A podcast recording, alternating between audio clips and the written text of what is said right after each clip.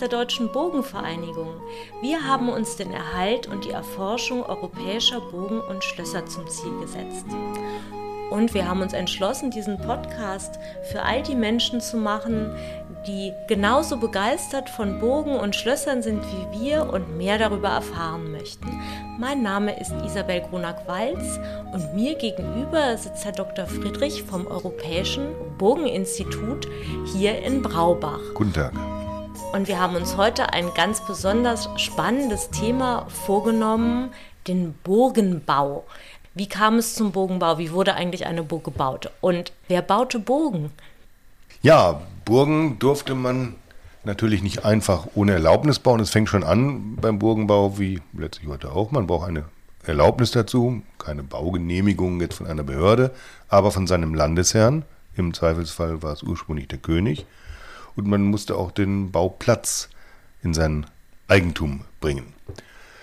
Also ursprünglich war Burgenbau ein Königsregal, das heißt nur der König konnte die Erlaubnis erteilen, eine Burg zu bauen, weil eine Burg natürlich eine Befestigung ist. Ähm, er wollte Kontrolle haben über die Befestigungen, die in seinem Gebiet entstehen. Das ist später im Laufe der Jahrhunderte aufgeweicht worden, aber im Prinzip brauchte man zum Burgenbau die Erlaubnis seines Vorgesetzten, also des Eigen Landeseigentümers, ähm, und man brauchte auch den Bauplatz in seinem in seiner eigenen Verfügungsgewalt. Also es reichte nicht, dass man reich war, sondern man musste gewissermaßen vom König die Erlaubnis haben und das hatte meistens dann oder eigentlich in jedem Fall nur der Adel. Ja, also Burgenbauer waren in der Regel aus verschiedenen Gründen Adelige. Ähm, A, weil sie die nötigen finanziellen Mittel dazu hatten und weil auch nur sie im Grunde dann die Erlaubnis bekommen haben, in ihren Kreisen oder in Dienstmann Kreisen eine Burg zu bauen. Dieses ursprüngliche Regal, eine Burg, also das Königsregal, das war dann im 10. Jahrhundert, ist dann später aufgeweicht worden. Es gibt ja dann andere Territorialherren, die wiederum ein Interesse hatten und die man fragen musste. Ähm, also jemanden fragen musste man aber eigentlich immer, es sei denn, man kriegte schon den Auftrag, eine Burg zu bauen, um eine bestimmte Region zu befestigen. Oder man hat eben, auch das gibt es nachher, in neu erschlossenen Gebieten selber gerodet und dort eine Burg gebaut, aber auch dazu brauchte man streng genommen erstmal eine Erlaubnis. Ja, jetzt habe ich mich entschlossen, ich will eine Burg bauen. Ich habe die Genehmigung bekommen, eine Burg zu bauen. Wie wähle ich den Bauplatz?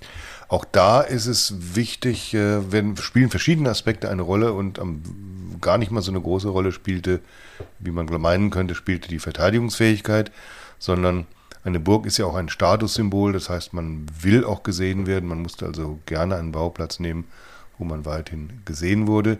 Zum Zweiten die Versorgungslage.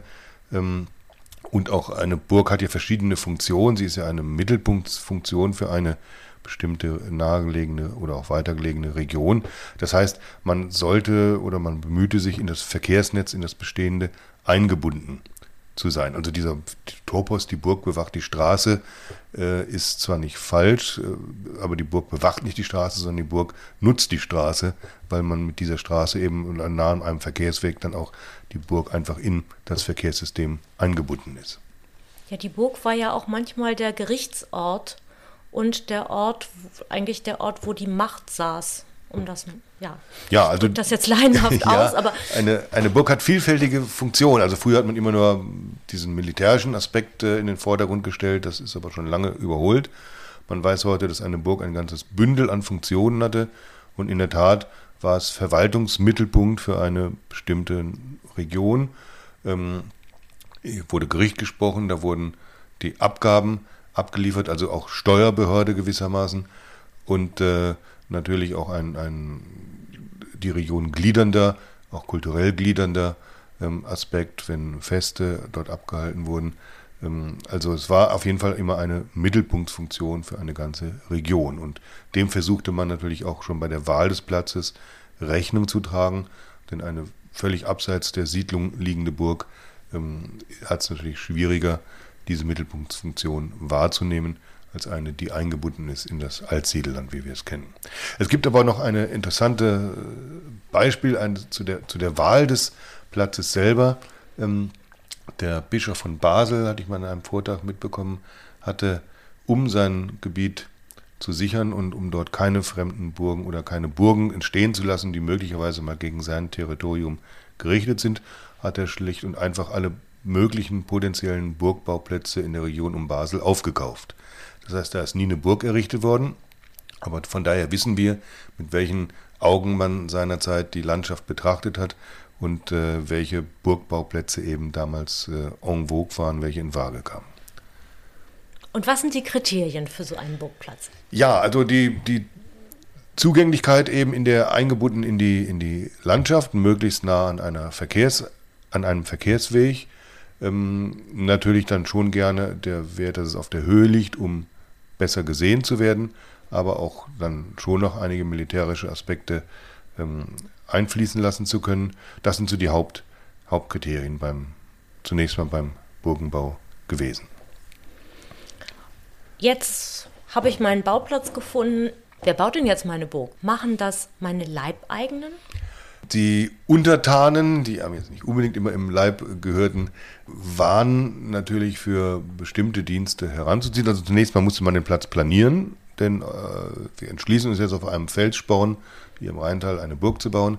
Dann muss der Platz planiert werden. Es müssen Unebenheiten ausgeglichen werden, es muss ein, eine ebene Fläche, es müssen Felsspalten gefüllt werden eine ebene Fläche erhält. Dann müssen Steine beschafft werden.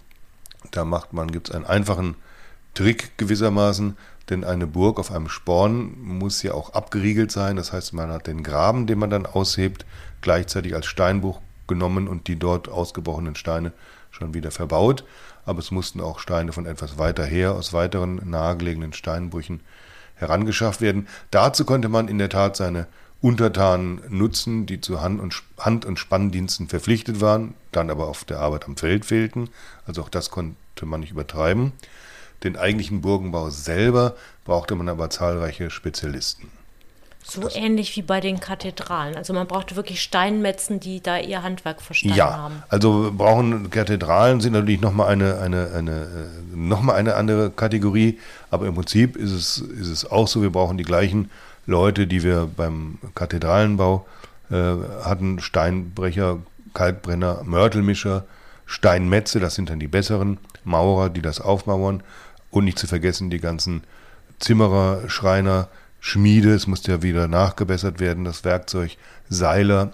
Also die Organisation so einer Baustelle ist ein durchaus komplexer Vorgang und dazu brauchte man auch wieder jemanden, der das koordiniert. Eigentlich auch einen Architekten oder einen, der eine gewisse Planung ähm, vollzieht. Auch da haben sich leider nicht keine Pläne erhalten, aber man kann nicht eine Burg planlos in die Welt setzen. Da muss es vorher einen Plan gegeben haben. Das waren also die Vorgänge, die zum Bauen jetzt selber dann führten. Das ist ja auch in einigen Dingen nachgebaut worden. Ich weiß nicht, Guédelon, das Beispiel kennen vielleicht viele in Burgund, wohl gerade eine Burg nachgebaut wird und man sich im Grunde auch ja auch sinnlich darüber informieren kann, wie es auf so einer Baustelle vor sich ging. Wie heißt diese Guy de Long in Burgund ist das. Äh, Guy de Long, das Guy schreiben wir in die ja. Shownotes, damit man die auch Gerne. findet. Ist aber auch sehr bekannt, findet man auch mit Sicherheit im Internet. Also ein sehr interessantes Projekt, das ich mir auch zweimal angeschaut habe, wobei ich auch erst etwas skeptisch war.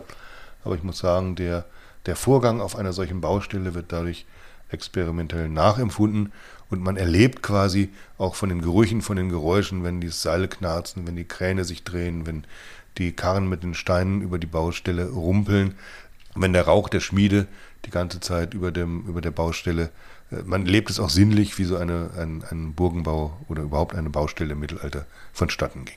Kräne ist das Stichwort. Also Großmaschinen hat man verwendet. Sozusagen. Ja, man hat Kräne aufgebaut, äh, beispielsweise wenn man jetzt Steinblöcke, zugehauene Steinblöcke auf einen Turm oder für einen Turm heranschaffen will, dann hat man oben auf den Turm oder an anderen Stellen auch einen Kran aufgebaut mit einem Tretrad drin. Das musste natürlich getreten werden, aber auf diese Weise übersetzt konnte man eben mit Hanfseilen die großen zurechtgehauenen Steinquader verlegen, die auch äh, für, diese, für diesen Kran bestimmte Kerben hatte, sodass man dort mit, mit dem, es äh, gibt also zwei verschiedene Arten, diese Blöcke an dem Kran zu befestigen. Und ähm, das musste vorher in dem Stein eingearbeitet werden und damit wurden die dann hochgezogen und verlegt an der richtigen Stelle. An dieser Stelle darf ich vielleicht auf unsere App, unsere Bogen hinweisen. Da haben wir nämlich Bilder drin und da kann man sich diese Kräne tatsächlich angucken, weil das ist ja gar nicht so einfach, sich das vorzustellen. Und wir haben auch solche Bilder hier in Braubach auf unserem Bogenlehrpfad. Auch da kann man sich informieren, wie das tatsächlich ausgesehen hat. Es ist in manchen mittelalterlichen Miniaturen überliefert worden. Ja, das ist, Bauen hat auch früher schon fasziniert und hat man doch in einigen ähm, spätmittelalterlichen Miniaturen diese Bauplätze dargestellt. Da sehen wir fast immer einen Kran drauf abgebildet. Also die Kräne waren durchaus nichts Besonderes, sondern Beispiel einer, einer Baustelle. Es musste auch Kalk vor Ort gebrannt und gemischt werden und ähm, auch die ganzen Ressourcen. Man braucht doch sehr viel Brennholz, man braucht viel Wasser, man braucht das ganze Steinmaterial. Die Leute müssen versorgt werden. Also dazu ist natürlich eine große Logistik notwendig, die auch sicherlich die umliegenden ähm, Feldarbeiter und Dörfer dann teilweise eben bereitgestellt haben. Aber wie gesagt, diese Menschen wurden ja auch auf der Feldarbeit gebraucht, sodass man das nicht. Also die Burg wurde jetzt nicht nur von Leibeigenen gebaut, wie man manchmal denkt, sondern die wurden auch dafür bezahlt. Und die, die Spezialaufgaben wie eben Steinmetze, das ist natürlich ein sehr gehobener Beruf, auch heute noch, ähm, das waren natürlich echte Fachleute, die von Baustelle zu Baustelle zogen teilweise und ähm, die wirklich ein Fachhandwerker waren, die bezahlt werden mussten. Ja. Wie lange hat das ungefähr gedauert, so eine Burg zu bauen? Ja, das ist eine interessante Frage. Da habe ich schon mit gerechnet, dass sie gleich kommen, sonst hätte ich sie selber erläutert. Wir müssen ja bedenken, dass äh, ein Bauherr auch von seiner Burg was haben wollte. Die Lebenserwartung früher war auch nicht so hoch wie heute und man wollte die Burg ja bauen, um sie selber zu nutzen. Und man weiß es, wobei es nicht ganz einfach ist, so etwas zu ermitteln, denn die seltensten Burgen sind mit schriftlichen Quellen überliefert, wo wir den Baubeginn kennen und wo wir das Ende kennen. Aber es gibt es in einigen Fällen gibt es das und ähm, so dass wir heute sagen können, nach fünf bis so circa sieben Jahren stand eine durchaus ansehnliche Burg schon da, die nutzbar war. Natürlich sind Burgen später immer wieder weiter ausgebaut worden, sind den aktuellen Bedürfnissen angepasst worden, aber eine Kernburg gewissermaßen schätzt man hat fünf bis sieben Jahre gedauert. Wenn sie aus Stein war, wenn, wir dürfen nicht vergessen, viele Burgen sind nur aus Holz gebaut worden im 11. und 12. Jahrhundert, die gingen natürlich entsprechend schneller. Was ist eigentlich die große Zeit des Bogenbaus? Die große Zeit, äh, hat man früher gesagt, wäre die Stauferzeit gewesen, also die Zeit des Mitte des 12. bis Mitte des 13. Jahrhundert, wo sehr viele Burgen entstanden, auch sehr schöne Burgen entstanden. Und äh, mittlerweile weiß man aber, dass auch im 14. Jahrhundert noch viele Burgen errichtet worden sind nach etwas anderen Gesichtspunkten. Da gibt es dann größere Bauten, ein, ein zusätzlicher Mauerbering, ein Zwinger drumherum. Also diese früher gesagte Hauptblütezeit des Burgenbaus im 12. Jahrhundert und 13. Jahrhundert kann man so heute nicht mehr halten, sondern sind eigentlich zu allen Zeiten, also bis Ende des 14. und frühen 15. Jahrhunderts sind Burgen errichtet worden. Die Stauferzeit hat natürlich besonders schöne und auch heute noch gut erhaltene Burgen erbracht mit ihren Buckelquader äh, Mauerwerk, was so eine typische Mauerwerksverkleidung gewesen ist, die heute noch sehr, sehr auffällt Dadurch hat sich das vielleicht auch ein bisschen ins, in den Kopf gesetzt, dass diese Zeit eine besondere Blüte war, aber es hat mehrere Zeiten gegeben, wo, gegeben, wo Burgen umfangreich gebaut wurden. Ja, die unvermeidliche Frage. Hier bei uns im Rheinland, welches sind denn die Burgen, Ihre Favoriten, wo Sie sagen würden, da muss ein Bogenfreund einfach gewesen sein? Naja, da gibt es schon einige. Das Rheinland leidet allerdings auch ein bisschen darüber, dass viele Burgen oder die meisten Burgen dann später zerstört worden sind, spätestens bei den Kriegen Ludwigs XIV. Das heißt, sie waren Ruinen lange Zeit und sind dann im 19. Jahrhundert wieder aufgebaut worden, nach den Vorstellungen, wie man sich das im 19. Jahrhundert vorgestellt hat, dass eine Burg ausgesehen habe. Das heißt, die ursprünglichen Burganlagen muss man sich selber ein bisschen erarbeiten. Sehr schön ist natürlich die Fürstenberg, eine Ruine, über Diebach. Die Burg Gutenfels gefällt mir sehr gut mit dem Bergfried und dem viereckigen Bergfried und der kubusartigen, einfachen Gliederung des Palas und Wirtschaftsbau nebeneinander. Und natürlich unsere Marksburg, die ja auch den Verein, äh, Vereinssitz hier mit gegründet hat. Deshalb, Nicht, weil man unbedingt eine Burg am Rhein haben wollte, sondern weil die wirklich gut erhalten ist und auch nie zerstört worden ist, also immer unter Dach und bewohnt geblieben ist. Ja, liebe Bogenfreunde, kommt zu uns auf die Marksburg und erlebt wie solch eine mittelalterliche Burg ausgesehen hat. Und ich kann dann auch nur den Bogenlehrfahrt, den ich eben auch schon erwähnt habe, empfehlen, wo man sehr viel über Burgen, Burgbau, das Leben auf der Burg und andere Themen erfährt und natürlich auf unserer Bogen-App unsere Burgen.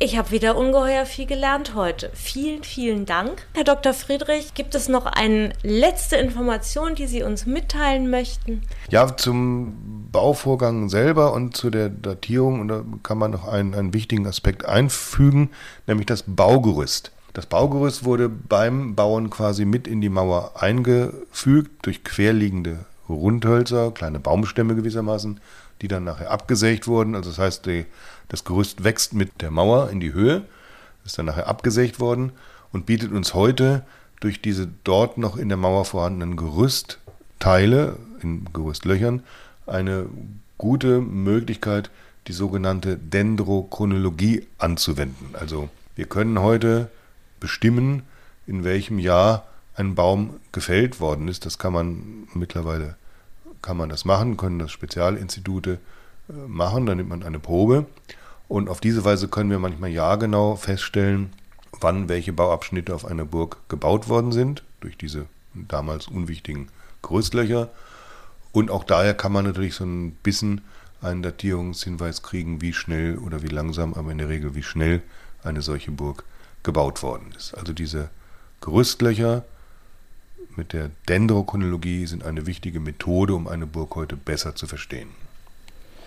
Das finde ich wirklich hochinteressant. Das heißt, wir haben, wenn wir wissen wollen, wie lange solch ein Burgbau war, da haben wir einerseits die Unterlagen, die Rechnungen, Urkunden, aber andererseits haben wir auch wissenschaftliche Methoden, wo wir einfach tatsächlich das Material selber angucken und dann bestimmen. Genau, also Burgen, wie wir sie heute vorfinden, sind ja letztlich auch historische Quellen als Bauwerk an sich, wenn sie nicht später verändert worden sind. Und diese Quellen zu erschließen, ist ein, ein wichtiges Instrument der Bauforschung. Und da hat sich diese Dendrochronologie in den letzten 30, 40 Jahren, sagen wir ruhig 30 Jahren, doch so stark entwickelt, dass wir da heute sehr gute Proben nehmen können, auch von früher gebauten oder von früher schon untersuchten Anlagen, die wir auf diese Weise dann nochmal überprüfen können.